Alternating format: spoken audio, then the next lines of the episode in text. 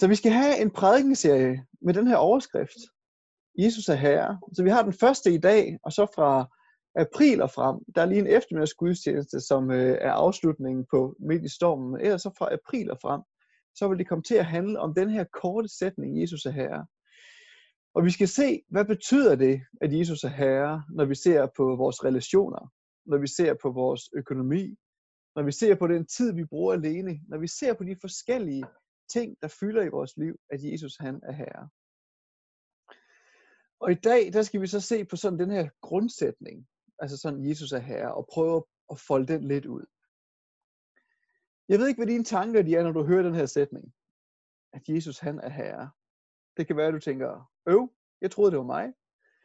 Eller, nej, det er ikke Jesus, der er herre, det er mor. Det ved jeg godt. Eller man tænker, der er vist kun én herre i tiden, det er corona. Og han lader og til at bestemme alt. Det kan også være, at du tænker, at Jesus er herre. Det er simpelthen den smukkeste sætning, jeg nogensinde har hørt. Jeg tror, vi kan være forskellige steder. Men jeg håber, at når vi er færdige med den her prædikenserie, at så kan vi få lov at se, hvordan at det at have Jesus som herre, det er der frihed i. Det er der glæde i. Og at øh, det simpelthen er et udsagn, som øh, har en afgørende betydning for vores liv. Men det er også udfordrende at have Jesus som herre. Det er også en del af det. Og det skal vi også prøve at se på, hvorfor det kan være det. Jeg tror, mange af os kender til det at have mange bolde i luften i hverdagen. Der er mange ting, der skal jongleres med. Forskellige forventninger til os, forskellige interesser. Der er chefen på jobbet. Der er vennerne, der har forventninger til os. Der er læreren på studiet, måske børnenes lærer, ikke mindst i den her tid. Så er der børnene, de har en dagsorden for os, og de har nogle interesser. Så er der ægtefælden. Og oven i alt det her, ikke, så er der en økonomi, man skal forvalte. Der er ansvar, man har i forskellige relationer. Og så har man sikkert også nogle af sine egne interesser, man gerne vil have passet ind. Og nu er vi så midt i en coronatid, og jeg synes bestemt ikke, det har gjort det nemmere, det her med at jonglere. Fordi rutinerne, de bliver ødelagt. Der kommer nye forventninger til os. Måske også økonomien er udfordret. Og øhm, udover alt det, så fylder det også en del, at øh, statsministeren og sågar vores dronning har nogle meget klare retningslinjer til, hvordan vi skal opføre os. Hvad vi må og hvad vi ikke må. Og i alt det her, så er der simpelthen så mange ting, som øh, vi skal navigere i. Lige nu, så har jeg lyst til, at I bare lige kommer ud i grupperne, bare lige tre minutter. Så det betyder, at det er ikke sikkert, at alle kommer til at dele, men alle kommer til lige at tænke for sig selv, og alle kommer til at lytte til nogen ud fra det her spørgsmål. Hvem møder du forventninger fra? Lad være med at gå ind og folde alle forventningerne ud, men prøv, hvem møder du forventninger fra, når du kigger på dit liv? Og øh, I får tre minutter ude i grupper nu, og øh, der er sådan en countdown, så I kan se, hvornår tiden den er ved at tjekke ud. Så øh, nogen kommer til at dele, alle kommer til at tænke sig om, ud fra det her spørgsmål. Hvem møder du forventninger fra? Og så ses vi øh, igen om tre minutter. Velkommen tilbage Jeg tror lige, der mangler fem stykker. Man kan sige, det smarte ved det her, det er, at øh, normalt, når vi snakker sammen til gudstjeneste, så er det jo ikke til at få folk til at stoppe igen og komme tilbage, når prædiken skal fortsætte, men øh, det, det giver helt sig selv, når vi mødes på den her måde. Der har man ikke så mange valgmuligheder. Der er simpelthen så mange ting, vi skal navigere i i den her tid. Og det er faktisk ikke altid nemt at finde øh, hoved og hale og prioritere, når der er så mange forskellige ting. Og øh, jeg tror, at der er en nøgle for os i nogle af de ord, som øh, Paulus han skriver i det brev, han sender til menigheden i Korinth. Der skriver han blandt andet sådan her til dem. Men for os er der kun én Gud, faderen. Fra ham er alle ting, og vi til ham. Og for os er der kun én Herre, Jesus Kristus. Ved ham er alle ting, og vi ved ham. I et liv, hvor der er mange forskellige forventninger, man ligesom skal jonglere med, så er det faktisk en kæmpe frihed at have et udgangspunkt et eller andet fast ståsted. Noget, man holder for sandt. En, man timer op med at sige, at det her, det er den første og den vigtigste beslutning, jeg tager. Og fra det her punkt, der kigger jeg på alle de andre ting. Det giver faktisk en kæmpe frihed. Lad os prøve at se på et eksempel fra det gamle testamente. Fordi i gamle testamentlig tid, dengang i Mellemøsten for 3000 år siden, der var kulturen, den var præget af det, man kalder politisme. Det vil sige, der var mange forskellige guder. Der var guder for alt muligt. Der var guder for frugtbarhed. Der var guder for familien. Guder for økonomien. Guder for krig. Guder for staten. Og så videre. Og faktisk de forskellige områder i landskabet havde også hver deres gud. Så når bare man bevægede sig rundt i livet og rundt i landskabet, så skulle man faktisk forholde sig til de forskellige guder, deres ære, deres områder, man kom ind på. Så hvis du forestiller dig, at du bare du skulle ned og hente vand, ikke? så går man først forbi marken. Ikke? Og så når du går ind på det her område, hvor der er en Gud for den her mark, en Gud for høsten, så skulle du ligesom overveje med dig selv, er, har jeg nu offret? Er vi nu på god fod med hinanden? Man skulle ligesom stilles tilfreds. Så bevæger man sig videre, ikke? på vej ned mod floden, når man kommer igennem skoven. Og inde i skoven, så kan man også okay, der er en, nu går man ind i et nyt område, hvor der er en ny Gud, der bestemmer. Er jeg på god fod? Måske er der et alter derinde, man skal stoppe op ved, for ligesom at mildne og gøre sig til gode venner med Guden. Så når man kommer ned til floden, så er der selvfølgelig også en Gud for floden. Man vil tage vandet dernede fra. Er man på god fod med Guden for vandet? Har man offret? Har man gjort det, man skal? For ligesom at man kan tillade sig at tage det her vand og gå tilbage igen. Det her, det var den kultur, som kristendommen, eller som jødedommen ligesom øh, var i. Og midt i alt det her, alle de her guder, alle de her stemmer, så kommer der et budskab til Guds folk. Og det budskab, det lyder sådan her. Hør Israel, Herren var Gud, Herren er en. Herren er en. Siger, der er en Gud. Der er en Gud, som er den sande Gud. Du behøver ikke at forholde dig til alle de her forskellige guder og navigere i dem. Der er kun én. Forhold dig til ham. Han er den ene sande Gud. Prøv at forestille dig, hvor fuldstændig mindblowing og frisættende det har været. At være i en kultur, hvor der var guder for alt muligt, og en blanding af guder. Og så får jeg at vide, at der er kun én sand Gud, du skal forholde dig til. Det er utrolig frisættende. Der er meget, der er anderledes nu, end det var dengang for 3000 år siden. Jeg tror også, der er nogle af de her ting, vi kan genkende, med at der er mange forventninger til familie, lærer, skoler, venner, ting i kulturen, i tiden, man synes, man skal leve op til. Der er mange forskellige stemmer at navigere i. Men når vi har Jesus som herre, ikke? når vi siger, at Jesus er herre, så har vi faktisk samme privilegium, som Israels folk de oplevede, dengang de fik at vide, der er en Gud. Og det er, at vi får et udgangspunkt for vores liv. Vi får et ståsted, hvor vi kan stå der, og så kan vi kigge på alle andre ting ud fra det ene sted. Øh, nu skal I se en slide, som jeg tror, I bliver meget duperet over, hvor smuk den er. Fordi at øh, det viser med al tydelighed, hvor kreativ jeg er. Og det kommer her. Amen dog. Hvilken slide. Jeg kan sige, det er dig, der er den gamle mand, der står og kigger ned. Og du står og kigger ned sammen med Jesus. På alle de her forskellige ting. Og det, jeg prøvede at vise forneden, ikke, det er, der er chefen. Det er selvfølgelig en ung, frisk, flot fyr, som lige har været på kursus, ikke, hvor han har lært alle de nye ledelsesteorier, han skal gennemføre på virksomheden. Ikke? Det er chefen. Så er der børnene. Coronavirus. Og så er der hende med brillerne. Jeg tror, du kan selv sætte ind, at det mor, der har nogle forventninger af svigermor måske, eller det kan være det i din lærer, eller børnenes lærer. Og det sidste, ikke, det er ligesom et udtryk for trenden, for kulturen.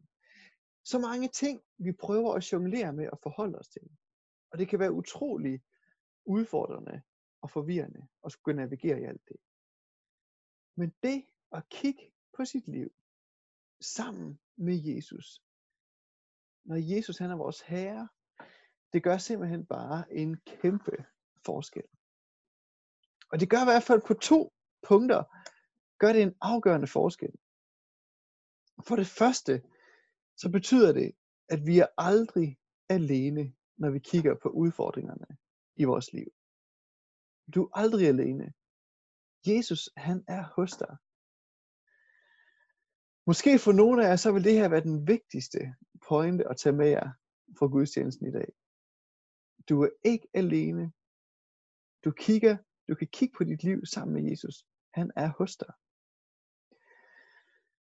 Og Jesus han er stabil. Jesus han er trofast. Og Guds rige, det Jesus, det rige, som Jesus han kom med, det er ikke et skrøbeligt rige. Og det har vi simpelthen brug for at holde fast i. Ikke mindst i den her tid, hvor tingene virkelig opleves og forandrer sig, og tingene er skrøbelige.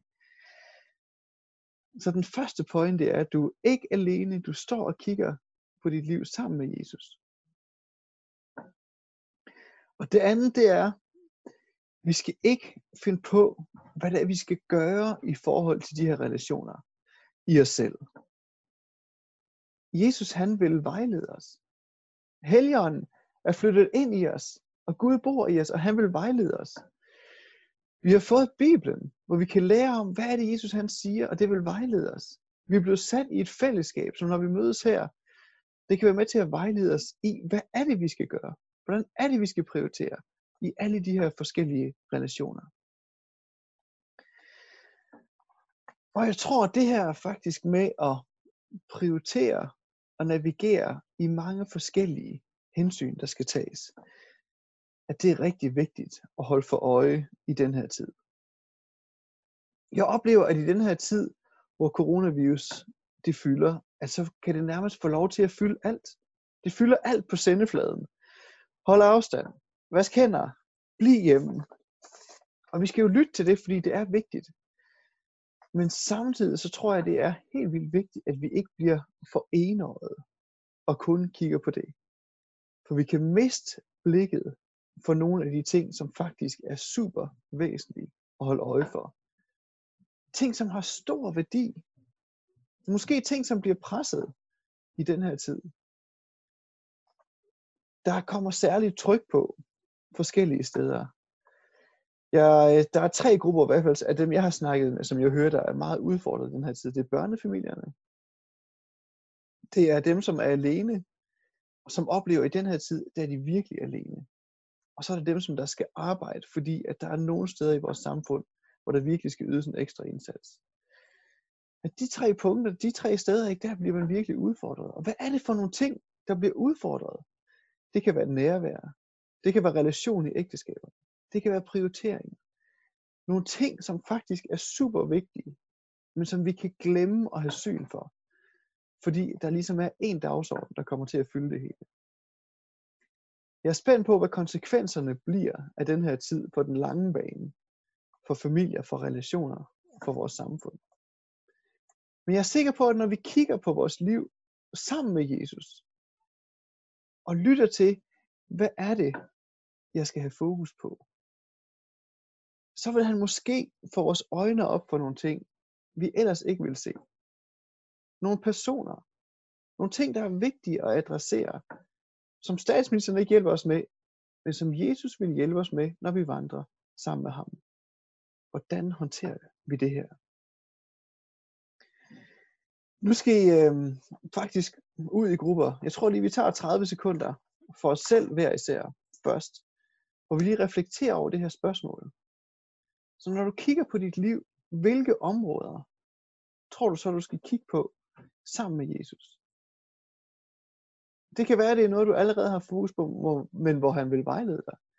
Det kan også være, at der er noget, du faktisk har mistet af synen, fordi du blev for enøjet, og som Jesus lige så stille retter dit blik hen på. Så prøv lige at tage 30 sekunder for dig selv og tænke over det her spørgsmål. Hvilke områder skal du kigge på sammen med Jesus? Og så kommer I ud i grupperne, og så øh, prøv at dele. Det er ikke sikkert, at du behøver at dele hele pakken, men bare lige del det her i forhold til relationen med børnene derhjemme. Det skal jeg have ekstra fokus på. Eller der er en relation i mit liv, som jeg faktisk har glemt i den her tid, men som jeg tror, Jesus inviterer mig til at prioritere. Så vi tager 30 sekunder, og så kommer jeg ud i grupper, og så kan I dele. Velkommen tilbage, alle mand. Jeg håber ikke, der var nogen, der blev hævet ud midt i en sætning, men øh, det kan jo ske. Det er vilkårene, når vi mødes på den her måde. På hvilket område skal du kigge på noget sammen med Jesus? Jeg tror, det er et godt spørgsmål for os at stille øh, en gang imellem. Og måske så er der nogen af jer, der nu her efter gudstjenesten i løbet af i dag skal ud og gå en tur. Og så bare stille det her spørgsmål. Er der noget, Jesus, som øh, du retter min opmærksomhed på? Og så bare lyt, om der er et eller andet eller nogle personer, som han ligger der på hjertet. Så det her, det var øh, den første pointe, ikke? Det at have Jesus som herre, det er der utrolig meget trøst og frisættelse i, fordi at det giver os et udgangspunkt. Og det er ikke et skrøbeligt udgangspunkt. Det er virkelig dejligt. Og øh, samtidig så er det faktisk også meget forpligtende at sige den her sætning. Prøv at se, da vi, øh, den sætning, vi havde før, som blev sagt til Israels folk. Hør Israel, Herren var Gud, Herren er en. Den sætning fortsætter sådan her. Derfor skal du elske Herren din Gud af hele dit hjerte, og af hele din sjæl, og af hele din styrke. Så det er opmuntrende, frisættende, men det er også forpligtende. Og Det er ikke bare sådan en lille smule forpligtende. Det er hele dit hjerte, din sjæl og din styrke. Det er altså noget. Så det Jesus han siger til os, vi kan ikke bare høre det som gode input eller gode idéer, ligesom hvis ens venner siger det, og så kan man ligesom sådan veje og vurdere. Nej, det vi oplever Jesus siger til os, må vi tage til os med alt vi er. For det kommer fra Gud. Så det er forpligtende. Når man læser sådan om kirken og om de kristne op igennem historien, så øh, kan man læse om mange eksempler på, hvordan det har haft stor konsekvens for folk personligt. Faktisk at sige den her sætning, Jesus er herre. Faktisk så er der i øh, Romeriet i år 165, der hvor Romeriet de var ramt af en pest. Og i historieskrivning, der kan vi læse om, hvordan dem, der var i øh, Rom eller i byerne, øh, dengang da pesten den ligesom begyndte at have, de flygtede ud af byerne for at redde sig selv. Og dem, der ikke havde mulighed, fordi de blev i byerne, men de blev inde i deres øh, huse. Og hvis der så var nogen, der blev ramt af pesten og blev syge eller de døde, så satte de dem ud på gaden. Fordi de kunne ikke ligesom blande, så ville de jo selv blive syge. Og så selv folks nære, de måtte ligge derude på gaden, enten døde eller syge. Og så kan vi læse beretninger om, omkring, hvordan de kristne, de gik ud på gaderne, og så tog de sig af de syge, og de tog sig af de døde. De tog dem til sig, og de plejede dem, og de passede dem. Og for mange kristne var det jo med deres eget liv som indsats. Så mange af de kristne blev jo syge og døde også af pesten, fordi de valgte at hjælpe, fordi de, hjælp, de valgte at redde. Så jeg må sige, at den her sætning, Jesus er herre, den levede de fuldt ud i den situation, hvor de var i, fulgte deres herres eksempel, og øh, gav deres liv for at redde andre. Det er, øh, det er meget vildt at høre om, og man kan høre om, hvordan biskop, han skriver, al den her død, om ikke andet, så lærer den da, i hvert fald os kristne, ikke at frygte døden, men at tage imod martyrdøden, ligesom vores herre. Om ikke andet, så lærer den os det.